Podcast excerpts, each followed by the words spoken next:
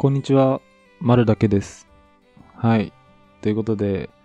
まあ、第36回の山一人の収録の挨拶をパクらせてもらったんですけど、まあ、今日はや、まる一人での収録ということで、まあ、皆さんぜひ温かい目で聞いていただけたら、温かい目じゃねえか。温かい耳で聞いていただけたらと思います。まあ、今日なんですけど、まあ、軽くなんか3つぐらいテーマを持ってきて喋りたいなと思ってて、まあ、山がこの前、あのー一人で収録してた時に、なんか山がおすすめするポッドキャスト4選みたいなことをやってたと思うんですけど、てかやってたんですけど、まあ、すごいなんか柔らかい雰囲気でやってたので、僕は逆にガッチガチのゴリゴリの硬い雰囲気の話をしていきたいなと思ってます。まあ、ここで、あの、チャンネル切り替えた方もいるかもしれないんですけど、ぜひ、ちょっとでも聞いてもらえれば、まあ、僕としてはすごく嬉しいです。山の、あの、一人の収録の再生回数が、あの、今、今まで撮った丸と山の隙間時間の再生回数の中で一番伸びてるんで、僕はそれを超えることを目指してるんで、皆さんの力を貸してください。今週の隙間時っていうことで、まあ、最近なんですけど、まあ、ほんと2週間前ぐらいに、その、新卒として会社に入って、まあ、2週間が経ちましたね。まあ、最初はほんと、教育とかいろいろ詰められることが多くて、まあ頭がパンクしそうな感じもあったんですけど、でも本当にそれで言うと、今、も僕丸なんですけど、めちゃくちゃなんか充実してて、もともと、関東圏の方、東京の方が出身で、今長崎に来てます。で、すごい環境も変わったんですけど、まあ環境にも慣れてきて、今仕事とプライベートなんかめちゃくちゃ充実してるなって思ってます。なんかその辺の話とかも今日のこの一人のポッドキャストでできたらなと思ってます。で、まあこれから話していくテーマなんですけど、ちょっと最近丸が感じてること3選っていう感じのテーマで話していきたいなと思います。まあ、最近その、まあ、僕、その休みが不定休なんですけど、まあ、その仕事以外にやってることとかの話も交えつつ、ちょっとそこで仕事とかプライベートで感じたこと、最近マルが感じてることをちょっとお話ししていきたいなと思います。で、一つ目なんですけど、なんか最近、その人と話すときは、なんか話す力が高いよりも聞く力が高い方がいいんじゃね？みたいな感じのことを最近僕思ってます。っていうのも、なんか最近人と話す機会、えっと、僕本のアカウントをインスタグラムで持ってるんですけど、そこで知り合った方とオンラインでつなげて話したりとかしてるんですけど、まあそこで、すごいこの人に対して話しやすいなとか、あの、この人ちょっと話しづらいなみたいな感じの人が正直いて、で、その人たち何が違うのかなと思ったら、なんかすごい話が流暢とかじゃない人でも、なんかすごい相づつ、相づちを打ってくれたりだとか、なんかうんうんみたいな、すごい画面上でリアクションを結構大きく取ってくれる人に対してはすっごい話しやすいなと思って。でももしかしたら聞くことの方がコミュニケーション取る上では大事なんじゃねみたいな感じですごい最近思ってますね。なんかそれはなんか仕事をやってても思ってて、まあ、まだ会社に入って2週間ぐらいのペイペイではあるんですけど、例えば上司と話したりとか、まあ同じぐらいの年齢の人と話したりとか、まあ、今本当にいろいろと教えてもらってる時期ではあるんですけど、でもその中でも自分の意見とか、なんかアイデアとか話したいときに、えーぐらいで終わるよりも、なんか本当に親身になって聞いてくれる人の方が、なんかすっごいコミュニケーション取りやすいなって、最近めちゃくちゃ思います。人と、まあこれもなんか人とコミュニケーションを取る回数が多くないと気づけないことだと思うんで、なんかほんと会社だけの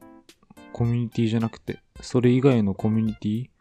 とかも大事にしていきたいなって最近すごい思いますね。それこそ、なんか僕が目指してるのは、まあ、深い友達っていうか、その関係値が深い友達っていうのは、ほんと数人ぐらいでいいのかなと思ってて、あとは、広く浅くみたいな友達関係というか、人間関係の人の方が、やっぱ人って強いのかなって思いますね。まあその強いのかなっていうのは、その人脈的な部分もそうだし、コミュニケーション取れる母数が大きいっていうのは、すごい人として、まあありがたいことだし、プラスになるのかなって、めちゃくちゃ思ってますね。で、まあ続いて、二つ目なんですけど、なんか、最近それこそそう仕事を始めて、めっちゃ感じることなんですけど、なんかをする上でっていうか、何かをしていく上で、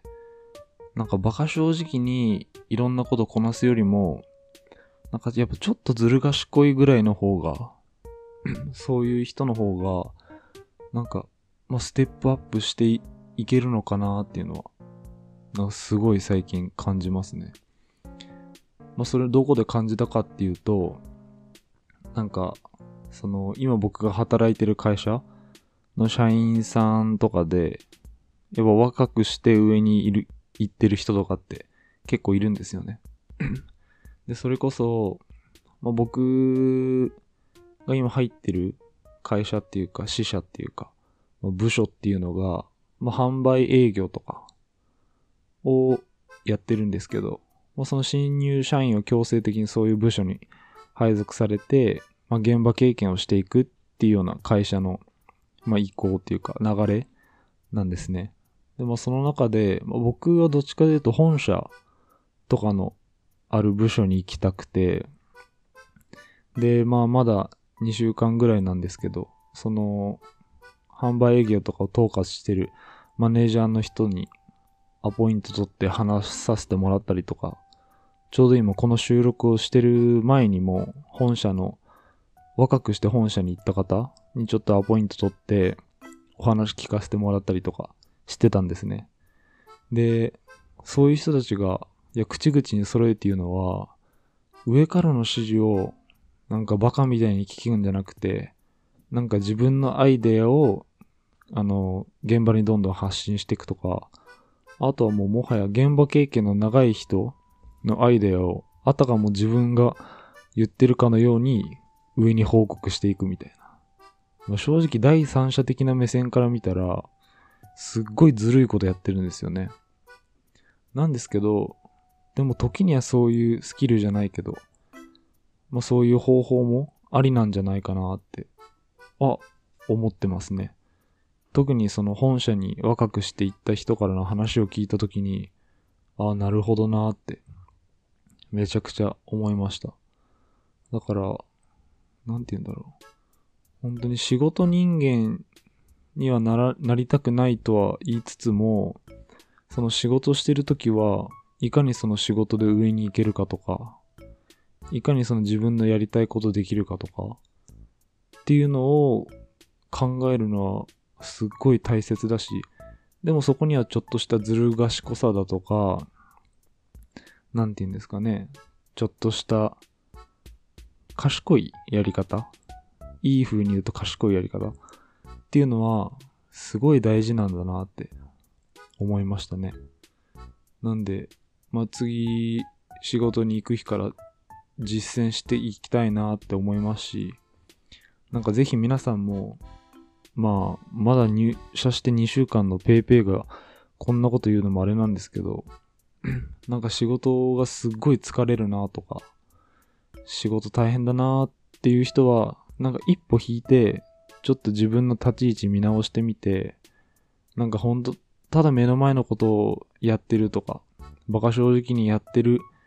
みたいなことに気づけたら、それも一歩前進だと思うし、まあ、そこにもし気づけたとしたら、じゃあ次はどういう風に改善していこうとか、なんかちょっとずる賢いことやってみようかな、みたいなのも全然僕はありだと個人的には思ってるので、それは人をもちろん傷つけるのはダメなんですけど、まあ人を傷つけないっていうのは前提で、なんかちょっと自分のことをやっぱ第一に考えるっていうのは、やっぱ生きていく上でも大事だと思うので、なんかそういうところを意識したらもしかしたら仕事のあり方自分にとってのあり方が変わったりするんじゃないかなと、まあ、2週間ぐらいのペーペーは思ってます。もし誰かのね、参考になったら、すごい嬉しいですね。で、最後3つ目なんですけど、まあこれもまあ仕事を始めて2週間のペーペーが言うのも、まあ変かなと思うんですけど、仕事とプライベートを両立させる方法っていうのが、ちょっと最近見つかったかもなって思ってますね。っていうのも、あの、仕事が、なんて言うんだろうな。仕事を第一優先じゃなくて、自分の生活のいろんな要素の中で、仕事もプライベートも他のやりたいこととか、別に飲みに行くとか、友達とどっか行くとかっていう全部のことが、その同じ対等な関係であることがめちゃくちゃ大事だなと思ってます。そういうマインドっていうのが、なんか仕事とプライベート両立させる方法につながるのかなって最近めっちゃ思いますね。なんか、あのー、僕これ、社会人、えっと、2個上の先輩から、地元の先輩から、あのー、聞いた言葉なんですけど、その、仕事のために休日を過ごすんじゃなくて、休日のために仕事を過ごした方がいいみたいなのを僕は入社する前に、あの、言ってくれたんですね。で、それを入社してまだ2週間ですけど、めちゃくちゃ感じる部分が多くて、で、その仕事仕事ってそれはなってると、多分その、仕事のための休日になっちゃうんですよね。なんですけど、その仕事を自分なりに解釈して、まあ、楽しくじゃないですけど、もちろん楽しくないこともあるんですけど、楽しく、いかに変換していくか、自分発信でいろいろやっていくかっていうのは、なんかすごい仕事も充実するし、仕事が充実したら、やっぱ休日も充実するんですよね。っていうのはなんかすごい感じてます。なんで、僕はまあ不定休なんですけど、そのもはや仕事の日よりも休日の方が最近起きるの早いんですよね。っていうか勝手に目が覚めちゃうっていうか。でもそれも多分仕事が充実してるからだと思うんですよね。あの、今僕の、えっ、ー、と、入ってる会社っていうのが、あの入社してから結構他の会社だと、例えば3ヶ月一気に研修したりとか、最初の何週間か一気に研修して、全部バーって頭に入れられるみたいなところが多いと思うんですけど、僕が今入ってる会社は、もちろん最初インプットの量は多いんですけど、でもその現場で働きながら、その都度その都度いろいろ教えてもらうみたいな会社で、で、そのインプットしているだけじゃやっぱり、なんて言うんだろうな。身にならないというか、アウトプットしていく中で、インプットしていった要素がだんだん自分の中で消化されていくっていう考えなので、僕は。なんですごい僕には合ってるなと思いつつ、そのインプットしてる最中でもいろんな人に話聞いて、いろんな人にこうは、これはこうですかとか、これってこれで合ってますよねみたいにすることで、なんかすごい自分の中で納得感というか理解度が上がっていくと思うんですよね。で、なんかそれを実践していったら、すごいインプットの時間も短く済むし、で、それをアウトプットしてったらどんどん身になるしっていう好循環が生まれるんじゃないかなと思ってて、でもちょっと自慢になっちゃうんですけど、あの、まあ、インプット、僕たちの会社ってインプットの量はま結構多い方だと思うんですね。でもそれがインプットの量を、まあ、全部自分のあ、インプットの量じゃないな。インプットされる情報っていうのを全部自分の中に消化するには、まあ、結構数ヶ月ぐらいかかるって言われてるんですよ。僕たちの会社は。なんですけど、それ多分ずっとやってたら、俺多分この会社痛くねえなって思っちゃうなって最初思ったんですよね。あの初日とか2日目に。なんでインプットされてる時間をどんだけ短くしようかなって考えた時に、インプットしながらアウトプットするっていうのが一番理解度が高いし、早く終わると思ったんですよ。で、インプットずっとしてる時って現場には出られないんで、早く現場出た方が絶対自分のためになるなと思って、インプットしながらいろんな人に話聞いたりとか、それこそさっき言った 若くして本社行った人とかに自分からもうほんと入社して2、3日ぐらいで、あの、アポ取ったりして、マネージャーの人とかとも、いろいろ話してりしたんですけど、そしたら、本来数ヶ月かかるインプットを、僕2週間ちょっと、2週間じゃないな。2週間弱ぐらいで終わらせられたんですよね。っていうのを終わらせられたっていうのは、2週間弱ぐらいでもう現場に立ったんですよ、僕。で、それは多分、あの、もちろんその上司の方からめちゃくちゃ早いみたいに言われたんですけど、現場に立つのが。その世間、あの、一般的に見て、その会社の。まあ、多分その要因としては、インプットしながらアウトプットしてたからだなって思って、で、なんかす、なんていうんですかね。で、現場に出たらめちゃくちゃ楽しいし、だからそれはまあ、いかに楽しく充実させるかっていうところを考えていろいろやってたんで、その仕事が充実してるし、それがプライベートの充実にも繋がってるのかなって思うので、なんかそういう考え方とかめちゃくちゃ大事なんかなって思ってます。で、今実際にそういったことを実践できてたりするので、すごい自分としては充実してるだから、まあなんかちょっと話脱線したりしちゃったんですけど、その仕事とプライベートを充実させる方法は、まあ、まず考えとしては、えっと、休日のために仕事をする。で、そのためには仕事をいかに充実させるか。で、その仕事をいかに充実させるかっていうのは、いかに仕事を楽しくさせるか。で、いかに仕事を楽しくさせるかには、あの、自分がやりたいことを仕事でできるか。で、いかに自分がやりたいことを仕事でできるかっていうところに持っていくには、いかに自分がやりたくないことを短く済ませるかっていう、この流れだと僕は勝手に思ってるので、まあ、それが仕事とプライベートを充実させる、両立させる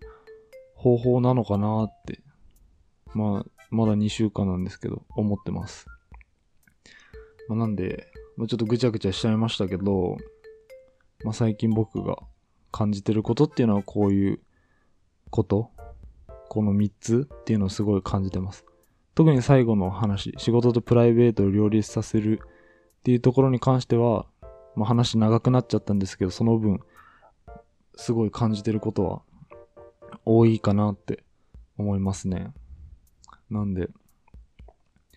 まあもしね、まあ、説得力は多分全くないと思うんですよ。まだ入って2週間なんで。でもなんかこういう考えもいいなってもし思った方がいてくれたら、なんかちょっとはためになったのかなと思って、僕もすごい嬉しいですね。もちろんなんか、なんやこいつ生意気やなっ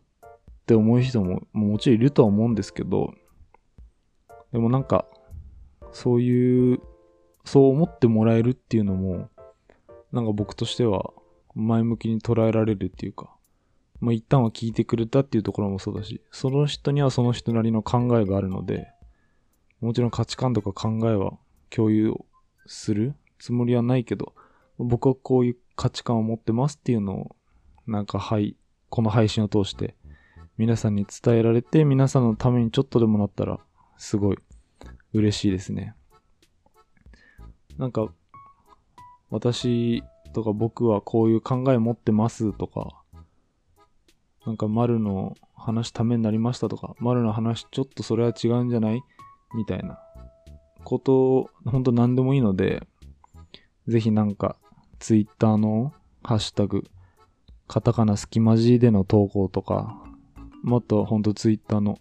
スキマジのアカウントに DM 送ってもらうだとか、あと Google フォーム固定ツイートでやったりしてるので、もしなんか意見とか感想とかくれたら嬉しいです。まああと、山のね、一人収録の再生回数超えたいので、ぜひ皆さん聞いてどんどん拡散してくれたら もっと嬉しいですね。まあちょっと一人で話すっていうのめちゃくちゃむずいな。お山。一人は無理や。一人大変。あなたの大切さをすごく今しみじみと感じてます。っていうことで、まあここら辺で丸の一人収録はね、終わりたいと思います。